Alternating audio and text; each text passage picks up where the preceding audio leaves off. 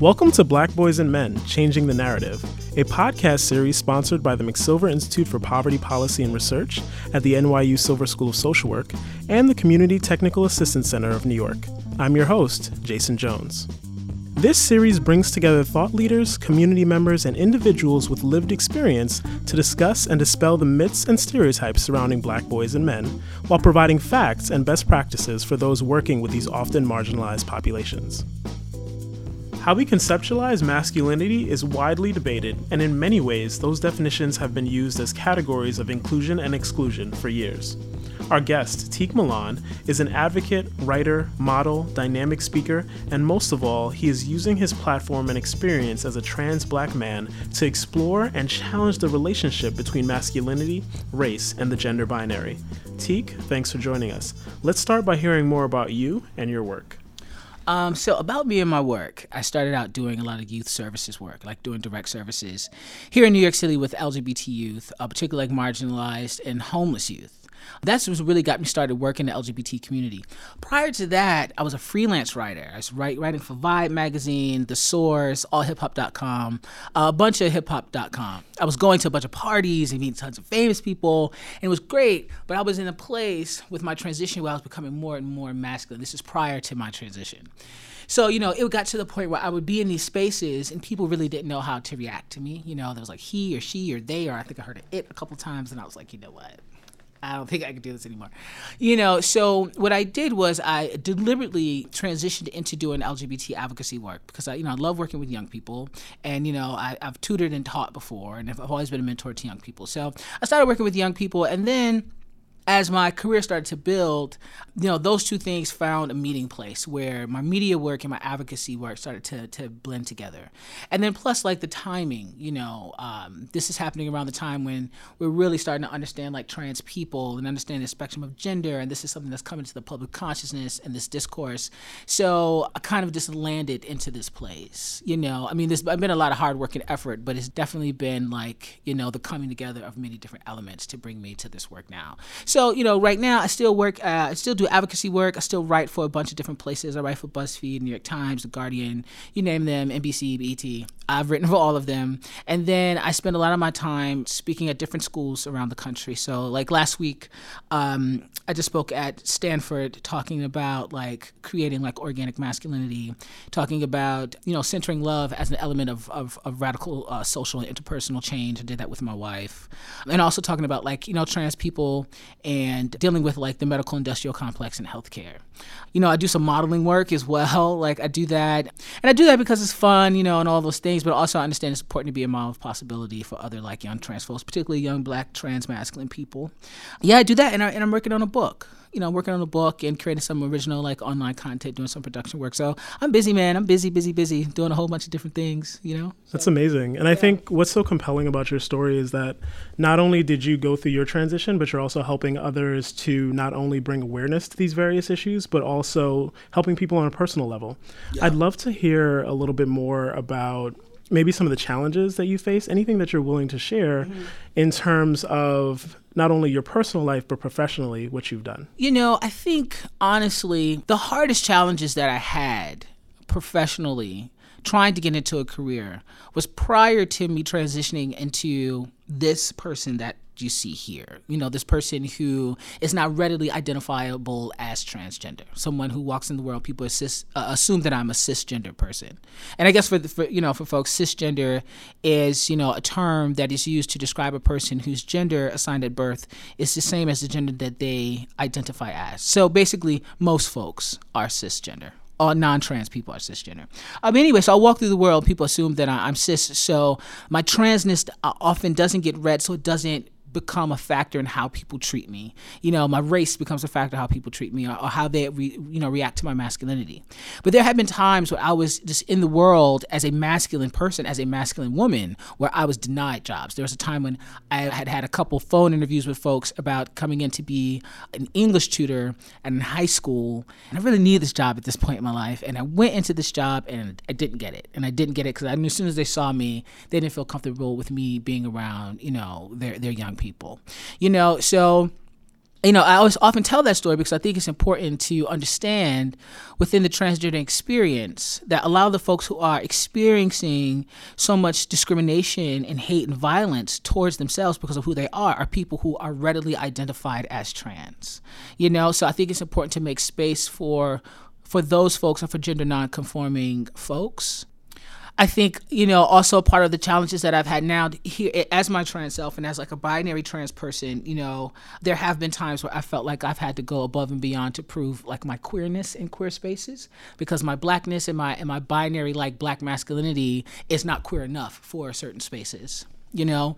Um, which again just means we have to have like clearer and more open conversations about what gender looks like and who is the gatekeeper of queerness and masculinity and who isn't. So for me personally those are those are some issues i've had around like careers.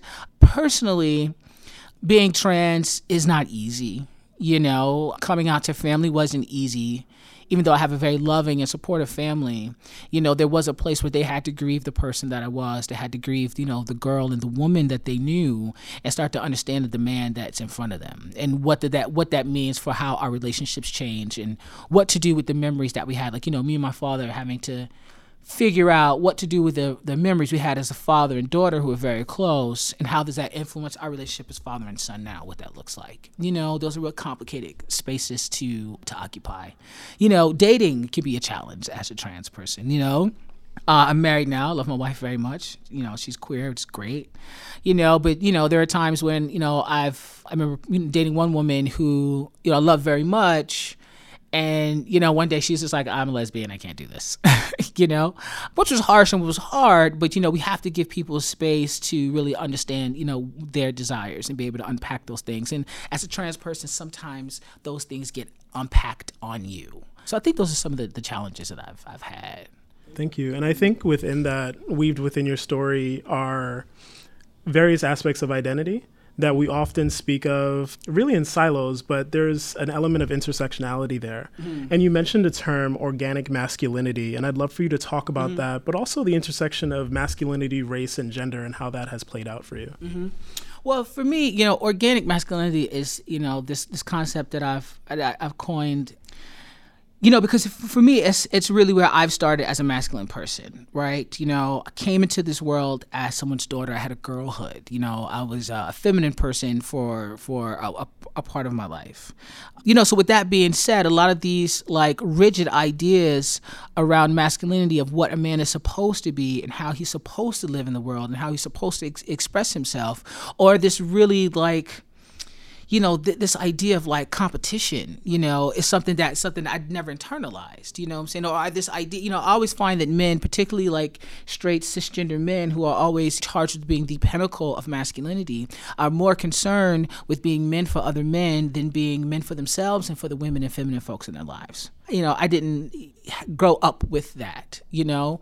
For me, organic masculinity is about creating a masculinity that just feels good to you, feels good to your spirit, right? And it's not really influenced by or boxed in by patriarchy, by any kind of systems, or by any kind of messages that are telling us that we have to be masculine in this particular way. That, you know, a masculine person is only allowed to feel like anger and lust. Those are the only two valuable, you know, emotions that we're allowed to have as men, you know, which makes us, which takes us away from our humanity. Because to be a complex human being is to feel the complexity of emotions, right? To feel that whole gamut of emotions. So, you know, I'm in a place where I'm learning and constantly trying to cultivate a masculinity that is seeped in my emotional maturity and my emotional dexterity. That is about allyship, you know, with women, and it's also about brotherhood without competition. You know, so that's what organic masculinity looks like to me. So, so there's that, and then just thinking about um, race and gender and masculinity, being a black man is, is a lot in this world, you know? And again, like I was saying before, people don't often recognize me as as transgender, but they damn sure know that I'm black. And they know that I'm a black man. And that can be scary, you know? I think there are places where I have privilege as a man. Like, you know, I always say I can get on the train in New York City at 2 a.m. a little drunk and be just okay and be fine. And don't worry about myself. Don't worry about being accosted or or you know somebody trying to hurt me or sexually assault me. There's something that I just don't have to think about anymore. But there was a time in my life when I did have to think about those things, right? So I don't think about that, but I do think about I think about police.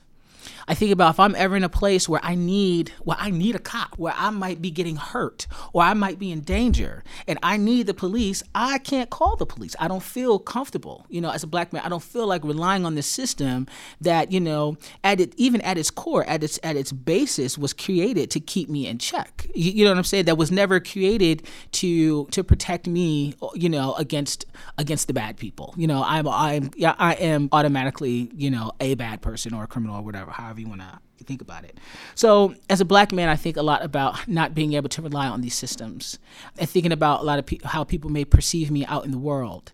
It doesn't stop me from moving in the world, it doesn't influence how I act. I'm not going to be different for anyone because, you know, people may be intimidated by or have, you know, negative perceptions of what black masculinity is. But I'm constantly aware of it. You know, it for and so what it does is takes a little bit it takes away from my autonomy as a human being. But I think that that can be said for black people. You know, we are constantly aware of the fact that we're black. And we're constantly aware of how these systems interact with our blackness and what has been taken away from us. You know, this idea, I know many of us have been brought up with this idea. My mom used to tell me all the time, you got to put 500% to their 100% just to break even. You know, so this is something that we're constantly aware of. And I think as, as, a, as a black man, as a black masculine person, like that awareness is heightened for me. Right. And you spoke of organic masculinity in terms of defining masculinity and living it in your own way yeah. and whatever you feel comfortable with. Yeah. And I'm just wondering so, how do you challenge that mainstream view of masculinity, what that means, and how people put that on you, especially as especially as a black man within the society. Mm-hmm. How do you, as an advocate, challenge that? Yeah. Well, I say, you know, it's important for us to start where we are and do what we can with what we have, right? So I have a platform where I could be a model of possibility for organic masculinity and say this is what it looks like, whether it be through my Instagram or through my Twitter or for the things that I write. You know, for me, living living my life really out loud. I have a very public marriage. I have a very public, personal, and and professional life. You know, I am inundated with emails and, and, and contacts from from you know young trans people all over the world who are looking at me to be a model of possibility to show that this that organic masculinity can exist that you can be your own man you could have a self-determined life you could be a man of your own design which is the name of my book by the way so I challenge it you know by doing that and also you know when I'm in spaces with men who may be engaging in things that I feel like are are sexist or wrong or need to be checked, I check them. You know, you know, you have to collect your folks. You know, when you know better, you do better. You know, so if I'm in a place and if I, I, feel safe enough to speak back to things that I, that I think like you know my folks, men folks, are saying about women or feminine people or gay people or trans people, I feel obligated to step in and and and say something, you know. And you know those little things, you know, and it's not a little thing. Everybody's not going to be out here and, and change the world, you know, but we can we can change our surroundings, you know, and the people that we're around. So you know, I think it's important for me that I create teachable moments when when when folks start to fall into this thinking and these concepts that that are produced from like toxic masculinity that we see in our in our culture. And you spoke about your book. One, I'd love to read it when it does come out. Yeah, yeah, yeah. Uh, but two, can you talk a little bit more about the process of writing it and maybe some of the main themes that you're going to be hitting? Okay, so the process of writing a book is hard. My God, my you know? Uh, you know writing a book is like you know you have to really just put your all into it. It's something that you have to do every day. Like my mentor Alexis De Veaux who's an amazing author she says you know to be a writer you just have to write. And that's really just it. Just giving it up giving everything into this book every single day and writing it. So my book is is my memoir. It's my coming of age. It's about it's you know me sharing stories of my life on different points on the spectrum of gender you know from being a tomboy as as a little kid you know, and then again going to high school and going to an all girls high school that was you know, like the whole thing of the high school was like building strong feminine women, and I had to wear like a skirt and a dress every day, and I had to do this, I had to play the whole role. And like what that looks like, and then from going there to being a masculine woman to you know living in in my in my world in my body you know as a man in the world what that looks like. So my book is taking people on that journey. But the thread that runs through the book is this idea of being self-determined you know I'm really interested in taking the conversation around transgender people and the transgender experience to another level. Because I think, you know, as a trans person, what I've been able to do is say, this is the person that I want to be. This is the life I want to live. This is how I want to look. This is who I want to love. This is who I am in the world. Nobody can take it away from me. So I took, so I determined who I am in the world, you know, through my gendered experience in my body. But just because I'm trans, that doesn't mean that it's, it's mutually exclusive to trans people. We all have the space to determine exactly the type of person we want to be in the world, exactly how we want to look, how we want to love, the things we want to do. It's just about every day making the decisions to, you know, go towards be, being your greatest self. And the universe will always open up to us being our greatest self because that's what it wants. And my transition is about me coming into being my best self, being the best man that I can be, being the best human being that I can be. So that's a part of the book as well. So it's a storytelling and it's also kind of this thread of like purpose and determination and stuff like that. So, given your personal experiences as well as the work that you're doing now, if you were to let folks know that are listening to this, what are the best ways that they can be allies as well as advocates for not only trans black men, but mm. trans folk of color in general? Mm. What would you say? Um, I think the best way that people can show their allyship, I think it's number one by listening. You know, I think too often people only listen with the intent to speak back I think people need to listen. I think you need to ask questions and asking questions not to invalidate other people's truths, but to complicate your own, right? We have to be open to our lives being complicated and our experiences as a human being being complicated by others and knowing that that's a good thing you know, being inclusive and being diverse in our thinking and our understanding of the world is a good thing. It doesn't take away from us. I think another way for people to be allies is again to like get your people together. You know, if you are in a place whether you are at home and your uncle starts talking all that stuff about, you know, gay people or trans people or whomever, you know, get them together. You know, take that space to honor your commitment to allyship to other people. You know, I think it's important to like diversify our networks, whether our, prefer- our, our professional and our personal network. So many people live in these really homogenized spaces, and we do it on purpose. You know, so many people. I don't, you know, I don't have any white friends. I don't have any black friends. I don't have any gay friends. I have trans friends. Get some. Okay, meet some different people. Start to understand people's different lives. Get into other people's stories. You know, I think that those those are the initial steps for allyship. And then I think you know once we can do those things, then it's about people really just taking the initiative and learning on their own and starting like to question their own prejudices and starting to honor their mistakes. You know, and you know pushing through that. You know, and thinking about the places of privileges that we all occupy and how we can use those privileges in solidarity with other people to help other people. So. And I, would also love to ask, what are some success stories that you've seen within your work, mm-hmm. uh, whether it's in the terms of advocating for various rights or campaigns that you've been a part of?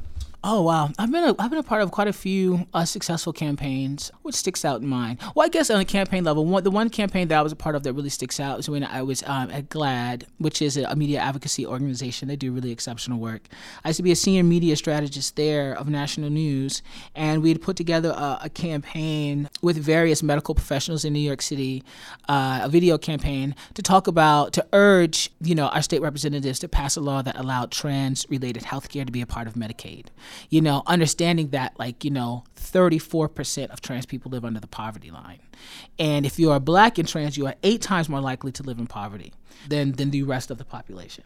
You know, and understanding that the, then the life, the average life expectancy for black trans women is 35 years old. 35 years old you know, understanding that 49% of black transgender people have tried to commit suicide, have attempted suicide, one out of two right? So that tells us that if you have all these poor black trans people who are living on the poverty line, and we all know that systems definitely affects our health care and how we how we interact with healthcare, then it will behoove our state government to say we are going to make this trans-related like mental and physical healthcare a part of our Medicaid plan that goes out to the most vulnerable of us. So we put together this this this plan, which was great, and you know we worked you know in partnership with other organizations who were sending busloads of people you know to Albany you know every week to talk to folks, and you know New York State has changed it so that trans-related healthcare is now covered by Medicaid, which is really awesome. And just on another level, like you know I worked a lot with uh, LGBT youth you know, did a lot of mentorship and taught creative writing classes. And, you know, I just saw like the mentorship that I gave these young people, along with the other team of beautiful black and brown queer folks that I work with at the Hetrick Martin Institute and at the Harvey Milk High School. Shout out to them. Us being there for them every day, how that inspired them to be better, how I let them know that they could be possible. You know, I'm talking about young people who have been kicked out of the houses because they're gay. Talk about, you know, young kids who have migrated from the Caribbean, you know, from Jamaica and Barbados and from Trinidad and from the South From Alabama and South Carolina, who come to New York City just for them, for them to be themselves and for them to have an everyday interaction with like real life queer black and brown adults. Really let them know that that that they could be who they want to be. And some of these kids, you know, some of the kids are still struggling in life, but a, a lot of them are really doing their thing and are and are just looking good and feeling good. So you know, that's been some of the most rewarding work that I've been a part of. That's incredible. Anything that you want to leave us with in terms of your experience, your work, and how we can continue this work? Again, I mean, to continue this work is, I think, really just to be committed to the change that you want to see and understanding that we all have the tools in front of us to be the change we want to see in the world, even as daunting as it may feel, as frustrating and as painful as it can be to constantly do the work around advocacy work, particularly for the most vulnerable of us and particularly when we are the most vulnerable of us who are constantly doing the work. You stay the course and you know have faith. And also I think self-care is something that's really important that we don't talk about enough when we're talking to people who do advocacy work who are constantly charged with doing the hard work of having the difficult conversations and pushing people towards a place where they understand you as a complex human being. Like it always just it, you know blows my mind that, you know, as a trans person, I have to work so hard to try to make other people understand that I am as valuable in my humanity as they are. You know, and that work is is exhausting. You know, so I think folks should always remember that, you know, self-care is a revolutionary act. And sometimes that self-care just looks like saying no you know sometimes you know uh, a no to me is a yes to you so don't you know don't be afraid to say yes to yourself. You know take care of take care of yourself and just lead with love and let love kind of be your guiding principle. Let that be what what fuels you every day not you know not competition not jealousy not revenge not the sense of anger but getting to a place where it's just out of love for other human beings and out of love for believing in that this world can be a better place. You know when we do that i think nothing is impossible Tiq, thank you so much for joining us. Thank you. Thank you for not only educating us, but also sharing so much of your story yeah. inspiring us to continue this work. Awesome. Thank you. This was, this was a lot of fun. Thanks for joining us. I'd like to thank our sponsors, our presenter, Mr. Tiq Milan, and our producer, Brianna Gonzalez. To learn more about our work and to check out some of our resources, visit mcsilver.nyu.edu and ctacny.org. Until next time, this is Jason Jones, and we are changing the narrative together.